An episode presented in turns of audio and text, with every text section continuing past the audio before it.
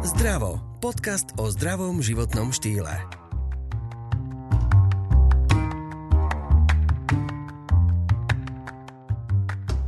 Ste alergik, nie je to nič raritné. Skôr naopak. Ak stretnete niekoho bez alergie, pozdravujte ho odo mňa. Jednoducho alergia je in, ale nie v tom dobrom slova zmysle samozrejme. S alergologom, imunologom z internej kliniky fakultnej nemocnice v Trnave a s imunotété dr. Bayer Poliklinik Miroslavom Bayerom sa dnes porozprávame o alergii všeobecne a vypočujeme si aj rôzne rady, ako sa k ním postaviť čelom a žiť s nimi v súlade. Pán doktor, mám taký problém. A ja som totiž to alergik a neviem, či budete vedieť pomôcť. Ja som alergická na hlúpych ľudí. Na hlúpych ľudí? No to je celkom zaujímavá alergia, ale nie, určite nie ste jediná, ktorá teda túto alergiu prezentuje. Ale teda toto nie je môj odbor, takže neviem, či v tomto odbore akorát sa budem správne orientovať. Skôr je teda tie alergie všeobecne známe, od potravinových, pelových, roztočových, čiže prachových, a tak ďalej. No. Ja som vás trošku takto prepadla takouto hlúposťou, ale tak je to taký obľúbený vtip podľa mňa, ktorý koluje internetom a niekedy je to bohužiaľ aj pravda. A tak sa vás chcem spýtať, vlastne keď vy teraz uh, momentálne sledujete túto situáciu, tak tá alergia na Slovensku uh, teraz je vyššia, je horšia, je viac ľudí s alergiou. Aké, aké sú možno najviac uh, prejavované um, alebo najviac vyskytujúce sa prejavy alergií? Takže všeobecne alergia vo svete má za posledné 10 ročia obrovský nárast. Tých, e, ten počet ľudí, ktorí majú nejaké alergické prejavy, výrazne stúpa. E, je viacero teórií, ktoré teda sa rozoberajú, že prečo vlastne to tak je. Jednou z týchto teórií je tzv. hygienická teória, že čím teda my viacej máme tú industrializáciu, čím viacej žijeme kvázi v čistejších podmienkach, tak tým práve ten výskyt alergických ochorení je paradoxne ešte väčší. Eh, stúpa prevalencia astmy, alergické rinitídy, čiže tých soplíkov, eh, takisto potravinová alergia. Je to možno aj tým, že ľudia sa posunú dobu aj viacej sledujú, je lepšie dostupná zdravotná starostlivosť, čiže tá eh, nejaká diagnostika je lepšia ako bola v minulých rokoch, ale v zásade všeobecne je platné, že výrazne stúpa výskyt alergických ochorení na Slovensku aj vo svete. A teda, čo to máte tak najčastejšie? Je to pel, sú to roztoče zvieratka, alebo tá potravinová alergia? Všeobecne najčastejšou alergiou u nás v našich podmienkach je pelová alergia. Tam máme rôzne dreviny, teda buriny, trávy. Najväčším alergénom všeobecne z pelových sú trávy. To je asi až 50% alergií sú trávové alergie. Potom zhruba 25% sa rozdelí medzi tie dreviny ako breza a nejaké buriny, palina, ambrózia. A takisto potravinové alergie, môžeme sa baviť o alergiách na blanokrídly hmyz, osa včela, sršeň, aj mravce, ale není to typická alergia, lebo nie všetko, čo nás poštípe a má nejaký prejav, je automaticky alergia. Tu si môžeme tiež ešte o tom niečo povedať. No a No a čo by sme ešte mohli doplniť? Napríklad, keď má človek astmu, tak to už je ako keby vyvrcholenie toho všetkého, alebo to nemusí s tým súvisieť? Ono, poznáme taký pojem, že alergický pochod, že ten človek vlastne má v rodinu predispozíciu, preto je atopia. Rodinná predispozícia na alergiu sa nazýva atopia a v podstate my poznáme tzv. alergický pochod, že ľudia, ktorí začnú nejakou chronickou rinitídou alergickou, tak postupne môže to prejsť až do tej astmy pretože aj rinitída, čo je teda zápal tých horných dýchacích ciech na alergickom podklade, tak e, môže jednoducho progredovať a tie dýchacie cesty sú principiálne tie isté od nosa až po priedušky a táto alergia môže často e, tým vekom do toho teda ľudia môžu dospieť do tej, do tej astmy. Ale není, není každá astma len alergickou teda e, chorobou. Exist, poznáme aj varianty astmy, ktoré nie sú alergicky podložené, ale teda principiálne ten alergický pochod je známy. Je, vieme, že deti, ktoré majú atopickú dermatitidu, majú oveľa častejší výskyt astmy neskôr. Vieme takisto, že e, rodičia, ktorí sú alergici, majú až 50% šancu, že ich dieťa bude alergik. Takže určite e, alergia je niečo, čo má ťažký genetický a takisto potom aj e, akvirovaný nejaký podklad. Že jednoducho sú tam faktory prostredia genetika tých e, vecí, ktoré ovplyvňujú to, že či dieťa alebo teda dospelý alergik bude alebo nebude, je viacej. Niekedy není, není nezvyčajné, že sa alergia prejaví až po 60 Čiže uh, je tu vysoká pravdepodobnosť, že každý skoro, kto počúva tento podcast, má asi alergiu, pretože jednoducho je to tak. A teraz, čo môže ten človek pre seba urobiť, aby to nejako potlačil? Tak v zásade alergia je tzv. precitlivenosť. Alergia to znamená, že inak reagovať. To znamená, že my ako ľudia, ktorí sú na niečo alergickí, a ja som sám alergik, tak sme precitlivení na nejakú zložku. Buď nejaké potravy, alebo nejakých pelov, nejaký, nejakého prachu. Jednoducho, čo môžeme urobiť preto, tak v zásade základná podmienka vyhnúť sa alergénu. To je jednoducho to úplne základ, čo môžeme urobiť a čo by principiálne nás môže ochraniť pred hociakými prejavmi.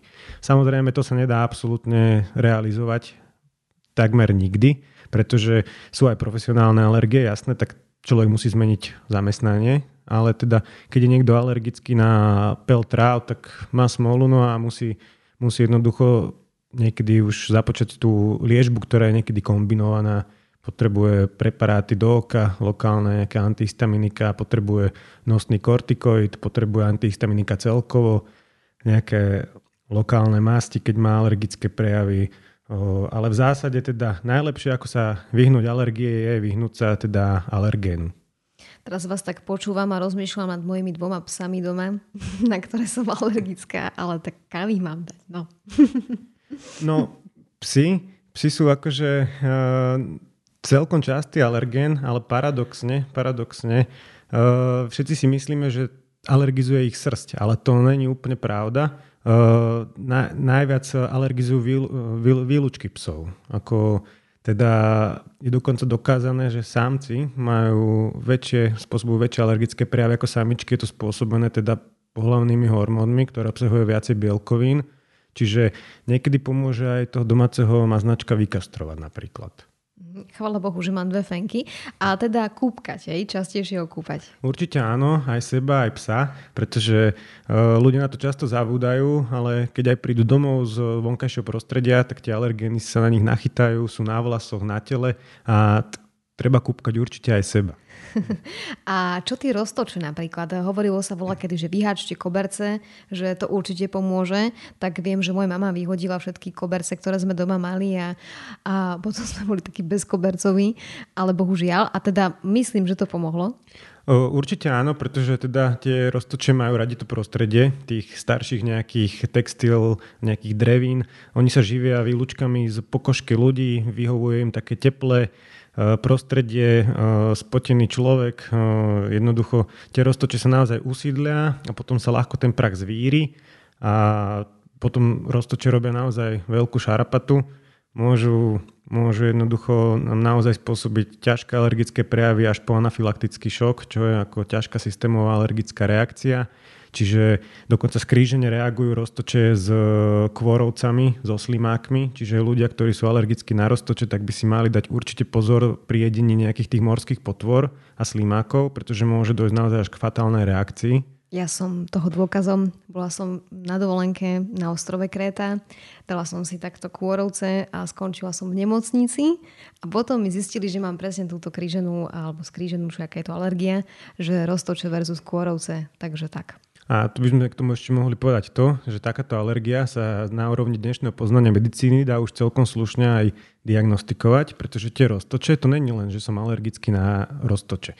Tie roztoče majú svoje štruktúry, ktoré my už vieme tzv. komponentová diagnostika. Vieme to rozmeniť na drobné, na tie bielkoviny, ktoré sa skladajú. A my aj presne vieme, že keď je človek alergický napríklad na niektorý z týchto komponentov, nebude reagovať, ale naopak, že tá skrížená reakcia je na úrovni niektorých iných. Dám príklad úplne iný, dám príklad napríklad breza jablko. Breza má alergény, ktoré si môžeme rozdeliť na základe tých proteínov. To má tak, také špeciálne označenie, že B2.1 až B2.4.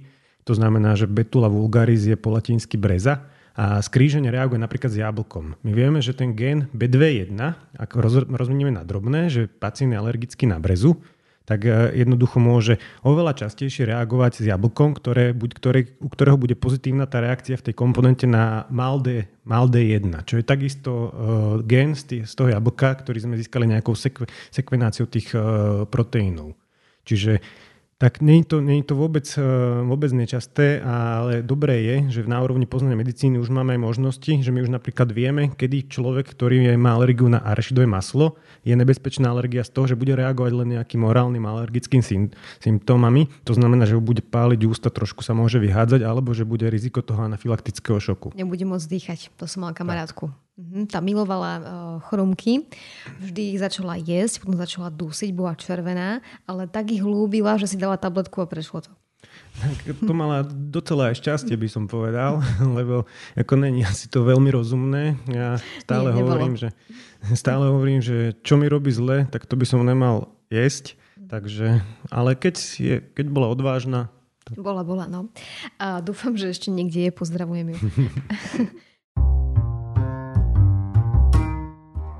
Ďakujeme, že počúvate náš podcast Zdravo. Pokiaľ vás epizóda inšpirovala, navštívte e-shop zerex.sk, ktorý vám zároveň ponúka zľavu 10% na nákup produktov. Stačí použiť kód ZDRAVO. No, taký blbý for, ale tak pokračujeme ďalej. Takže to znamená, že všetko so všetkým súvisí, ako sa hovorí. To znamená, že keď ja mám napríklad alergiu na nejakú trávu, tak sa to kríži a môže to znamenať, že som alergická napríklad, neviem, na jahody a tak ďalej. Tak to nejak funguje. Uh, principiálne povedané, hej, ono konkrétne tie skrížené reakcie sú presne už my vieme, že aké sú tie syndromy, tu sa tak aj volá, napríklad syndrom vták vajce, že pacient, ktorý je alergicky senzibilizovaný perím vtáka, tak môže zareagovať na vajíčko alergicky, alebo práve tá breza, ktorá má skríženú reakciu s jablkom, s mrkvou, s celerom, ale napríklad aj s latexom, čiže úplne s niečím kvázi iným. To je zaujímavé, teraz som si tak predstavila latexovú slečnú, že má chuderka na to alergiu, ale dobre, ale jablko tiež nemôže jesť. Dobre. A napríklad, keď mám potravinovú alergiu, že nemôžem, ja neviem, lepok alebo mlieko, tak uh, je dobre to úplne vyradiť. A čo teda má jesť ten človek? No, alergia na lepok všeobecne nie je až taká častá, môže byť, ale skôr by sme sa mohli baviť o celiakii, čo není typické alergie, je to té lymfocytové ochorenie, ale čo, čo, čo môžeme spraviť? No zásadne nejesť to. Keď mám alergiu na bielkoviny, mlieka, tak e, treba si dávať naozaj pozor, aký stupeň tej alergické reakcie ja mám. Či mám z toho naozaj nejaké hnačky a zvracačky, alebo sa aj pri tom vyhádžem, prípadne zareagujem nejakou dýchavicou, kolapsovým stavom a šokovým stavom v zásade treba si vždy povedať, že nie všetko, nie ľudia často prichádzajú, že mám alergiu na mlieko, na bielkovú krávské mlieko, ale to není pravda. Oni môžu mať tú laktózovú intoleranciu jednoducho, že bude stačiť možno uh, zmeniť akorát tie mliečne výrobky na nejaké buď pasterizované, alebo aj pasterizácia mlieka, teda určitú tú imunogenicitu toho mlieka, toho alergie môže potlačiť, ale nie úplne alebo teda bude, budú jesť nejaké tie hydrolizované formuly, ako u tých malých dečičiek vieme, že keď teda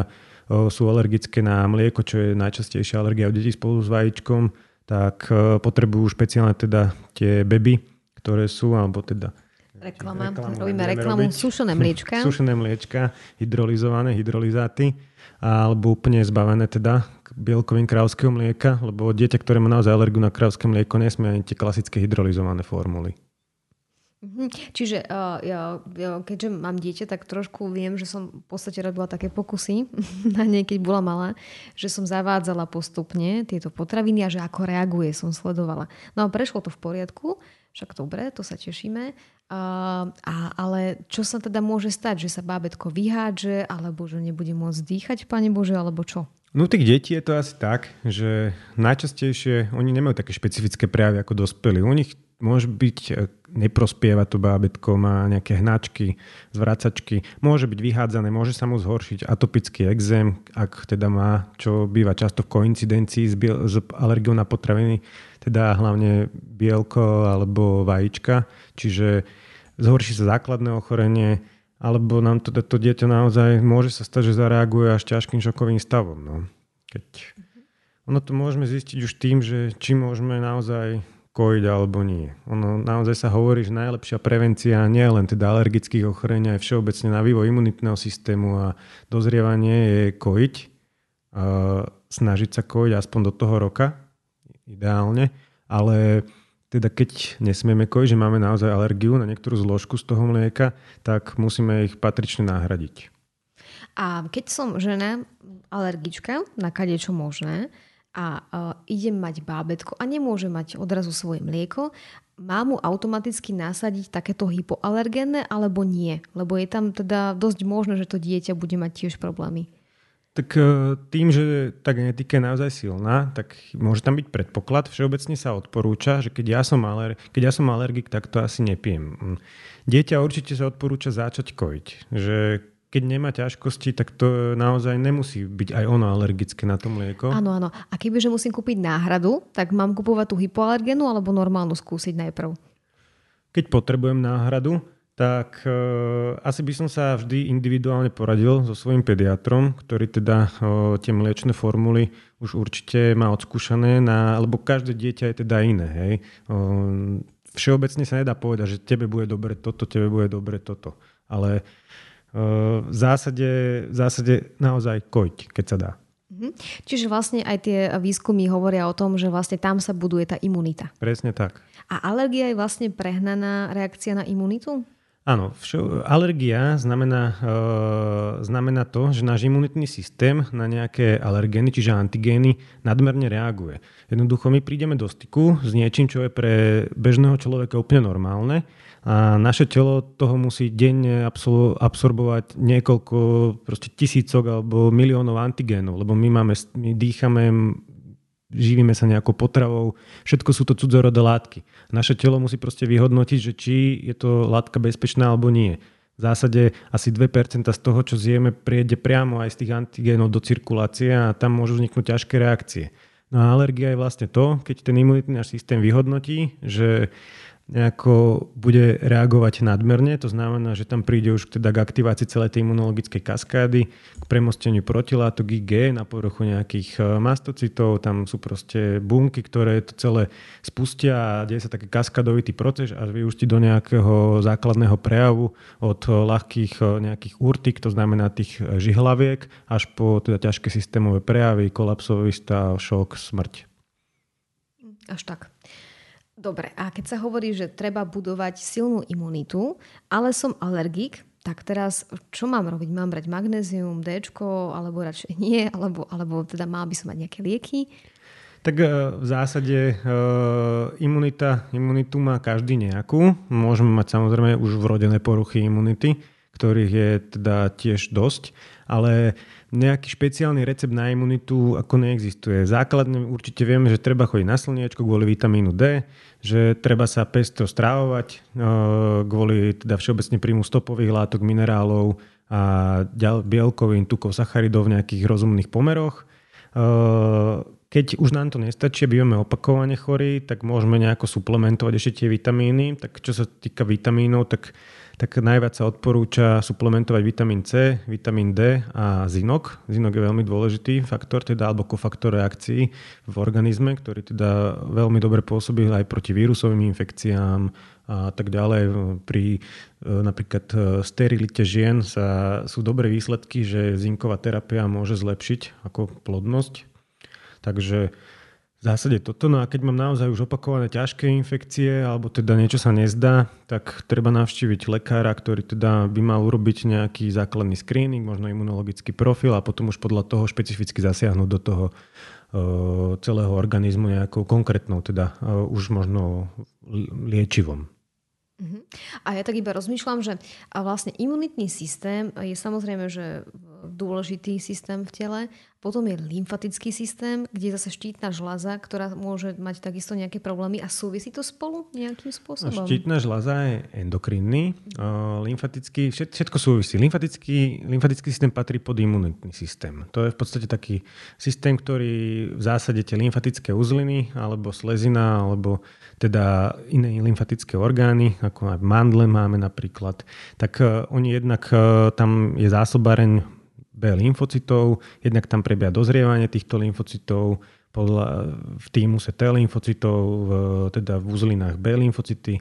A tento lymfatický systém slúži na to, že čo sa týka, my príjmeme niečo, to sa nám dostane postupne do krvi a tie lymfatické uzliny to nejako filtrujú, zachytávajú potom a no, preto sa aj pri ochoreniach nielen teda infekčných, ale aj iných aj nádorových alebo nešpecifických tie uzliny zväčšujú, lebo nám zachytávajú tie antigény a tým pádom sa snažia čistiť ten náš obeh. Čiže keď mám zväčšené uzliny, môže to znamenať, že som trošku toxická a telo sa snaží to vyčistiť? O, tak ono všetko je veľmi zase individuálne. Záleží, ak tá uzlina vyzerá, či je tvrdá, či je meká, či je aké, aký asi rozmer, lebo zväčšená uzlina do nejakého 1,5 cm nie je zase až taká tragédia. Veľa ľudí má chronickú lymfadenopatiu, že tie uzliny majú od malička pozväčšované. No ale keď si teda nahmatám nejakú novú uzlinu a hlavne keď je tvrdá, nejaká nebo, nepohyblivá, nebolestivá, alebo je tam nejaký paket, to znamená, že ich viacej za sebou, tak určite treba bezodkladne navštíviť lekára a ešte viac, ak by som mal k tomu nejaké teploty, nočné potenia, svrbenie tela alebo nejaké iné ťažkosti. Tieto uzlinky bývajú na krku, ale napríklad aj v podpazuši, že? Napríklad. Jasné, tak tie uzliny máme v podstate e, po celom tele rozmiestnené, oni drénujú nejaké oblasti, ako sú miesta, kde ich je viacej, na tom krku akurát tam tie submandibulárne a e, retroaurikulárne za ušami a teda máme tých uzlín naozaj, oni drénujú celú tú tvárovú časť, ale takisto máme uzliny napríklad aj v ingvinách, čo sú vlastne už uzliny, ktoré drenujú zase tú spodnejšiu časť. Uzliny, lymfatické uzliny máme aj vnútri, pri aorte napríklad, keď sa môžu byť zväčšené, preto aj na ochorenia onkologické týchto uzlín sa nazývajú lymfómy. A takisto oni nemusia byť zväčšené len na periférii, to znamená, nie každý lymfóm musí byť len na krku, alebo teda na niektorých tých uzlinách, že hmatný, že ho vidíme. Ono tie uzliny môžu byť zväčšené aj vnútri v tom organizme. Čo už máme. A súvisí to vlastne ako s alergiami, napríklad tieto uzliny? Tieto uzliny s alergiami, no, ono priamo, priamo s alergiami nejako by som teraz ten súvis nerozoberal, lebo to je skôr naozaj tá imun, imunologická záležitosť, ale to samozrejme sídlia v tých lymfatických uzlinách rôzne bunky, ktoré pri tom alergickom, teda pri tej alergickej reakcii vycestujú z týchto uzlín a teda robia už lokálne nejaké aj dobré, aj niekedy aj škodné veci. To znamená, že nie každá reakcia toho imunitného systému je úplne že vhodná. Niekedy príde k premrštenej reakcii a práve preto vznikajú tie príznaky na tej koži. Napríklad. Má, má, máme asi také dva druhy alebo dva druhy pacientov. Jeden pacient vie, že je alergik, liečí sa, dostane lieky, dáva si pozor, nie je, nechodí tam, kde nemá a tak ďalej. A potom je druhý pacient, to som ja, že viem, mám ten zoznam a popravde na to kašlem trochu, ja viem, že by som sa mala viac starať, uh, ale čo sa mi môže stať, keď dlhodobo sa tomu nebudem venovať a budem tu nádchu a tie oči zapálené nejako si nevšímať tie dva mesiace, však to prejde. A čo sa všetko môže udiať, keď eh, to nechám tak? Tak v princípe eh, nemusí sa udiať vôbec nič. Teoreticky môžem mať prejavy, ja neviem, mám prejavy od eh, apríla do mája, júna a potom to prejde. Niektorí ľudia jednoducho si prídu, vtedy užívajú tabletky, prídu sa niečo napísať, niektorí sa na to vykašľú, slzia im oči, chodia soplavy a nemusí sa stať teoreticky vôbec nič. Ale prakticky teda môže sa stať to, že tá sliznica je tým alergickým zápalom logicky e, teda poškodzovaná, je teda rizikovejšia na rôzne iné e, ochorenia, ktoré môžu nastúpiť sekundárne na tú porušenú sliznicu, či sú to vírusové, baktériové, plesňové ochorenia. Čiže tá alergia to je, to je zápal. To je jednoducho zápalový proces, ktorý nám tie sliznice a kožu výrazne narušuje a potom sme určite citlivejší na všetky ostatné vplyvy.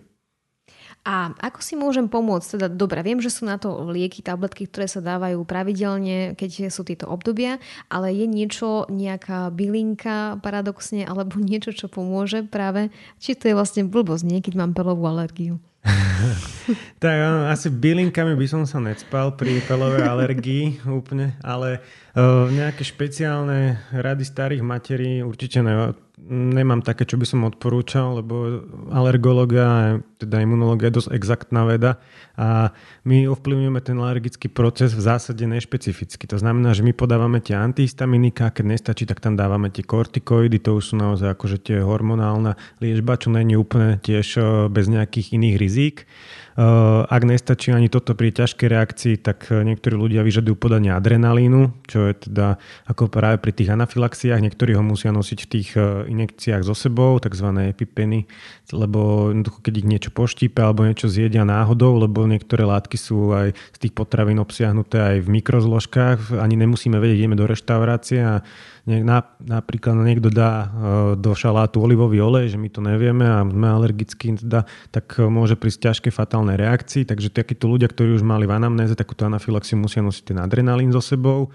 No a, no a čo sa týka ešte nejakej inej liečby tejto alergie, tak e, astmatici užívajú spreje na dýchanie, tam majú uvoľňovače, rýchlo aj dlhopôsobiace tiež inhalačné kortikoidy, ale paradoxne tie inhalačné kortikoidy nemajú nejaké nežiaduce účinky systémové, čiže keď príde človek, že teda nechce, lebo sú veľa aj pacientov, ktorí majú astmu a odmietajú užívanie kortikoidov, lebo si prečítajú, že kortikoidy, ale nemôž, treba im vysvetliť, že tie topické kortikoidy, to znamená lokálne, inhalačne, oni majú naozaj systémovú dostupnosť možno 0,1%, čiže sú kvázi neškodné. Hej. Už iné je, keď tie kortikoidy užívame akože dlhodobo vo vyšších dávkach normálne per os. No. Čiže... Čo sa mi stane, teda, čo je zle na tých kortikoidoch? Čo je zle na kortikoidoch? No tak eh, kortikoidy sú hormóny, ktoré nám teda môžu spôsobiť rôzne komplikácie. Môže prísť k rozvoratu nejakého vnútorného prostredia, k poruchám minerálov, k hyperglykemiám, čiže k vysokému cukru. Môže prísť tzv. kašenguendnému habitu, to znamená, že tí pacienti, ktorí sú dlhodobo na tých kortikoidoch, ale ešte raz opakujem, že hlavne vyššie dávky a perorálna liežba, nie je lokálna, tak uh, Cushingoid to znamená, že sú tie taká gulatá mesiačikovitá tvár, hrub, uh, hrubá šia, nejaká strata ochlpenia. A veľa. Cvičí. Áno, má tie plaky. Už som si to predstavila. Dobre, takže toto je vlastne ono. Takže nie je to bez, nebezpečné v tej forme, v ktorej to dávate pacientom samozrejme. No a úplne v zásade kortikoidy znižujú imunitnú odpoveď, čiže sme náchylnejší na rôzne infekcie, lebo nám brzdia tú óza teda znižujú účinnosť tých buniek, ktoré nás chránia v našom tele imunitných, napríklad makrofágov, čo sú také tie, keď ste pozerávali, bol raz jeden život, čo tam prišli také ako a všetko požrali. Mm-hmm. Tak to sú tie makrofágy. A to práve seriál. To, no, super seriál. Takže tak, no, ak ste ho nevideli, tak si ho pozrite. Bol raz jeden život. Odporúčam. Dobre, a túto tému môžeme aj takto pekne uzavrieť. Takže ďakujem vám pekne. Mojím hostom bol Miroslav Bajer, ktorý je alergolog, imunológ a takto pekne sme sa porozprávali, ako to celé funguje. Ďakujem. Ďakujem. Počúvali ste podcast o zdraví a o zdravom životnom štýle s Janou Pazderovou.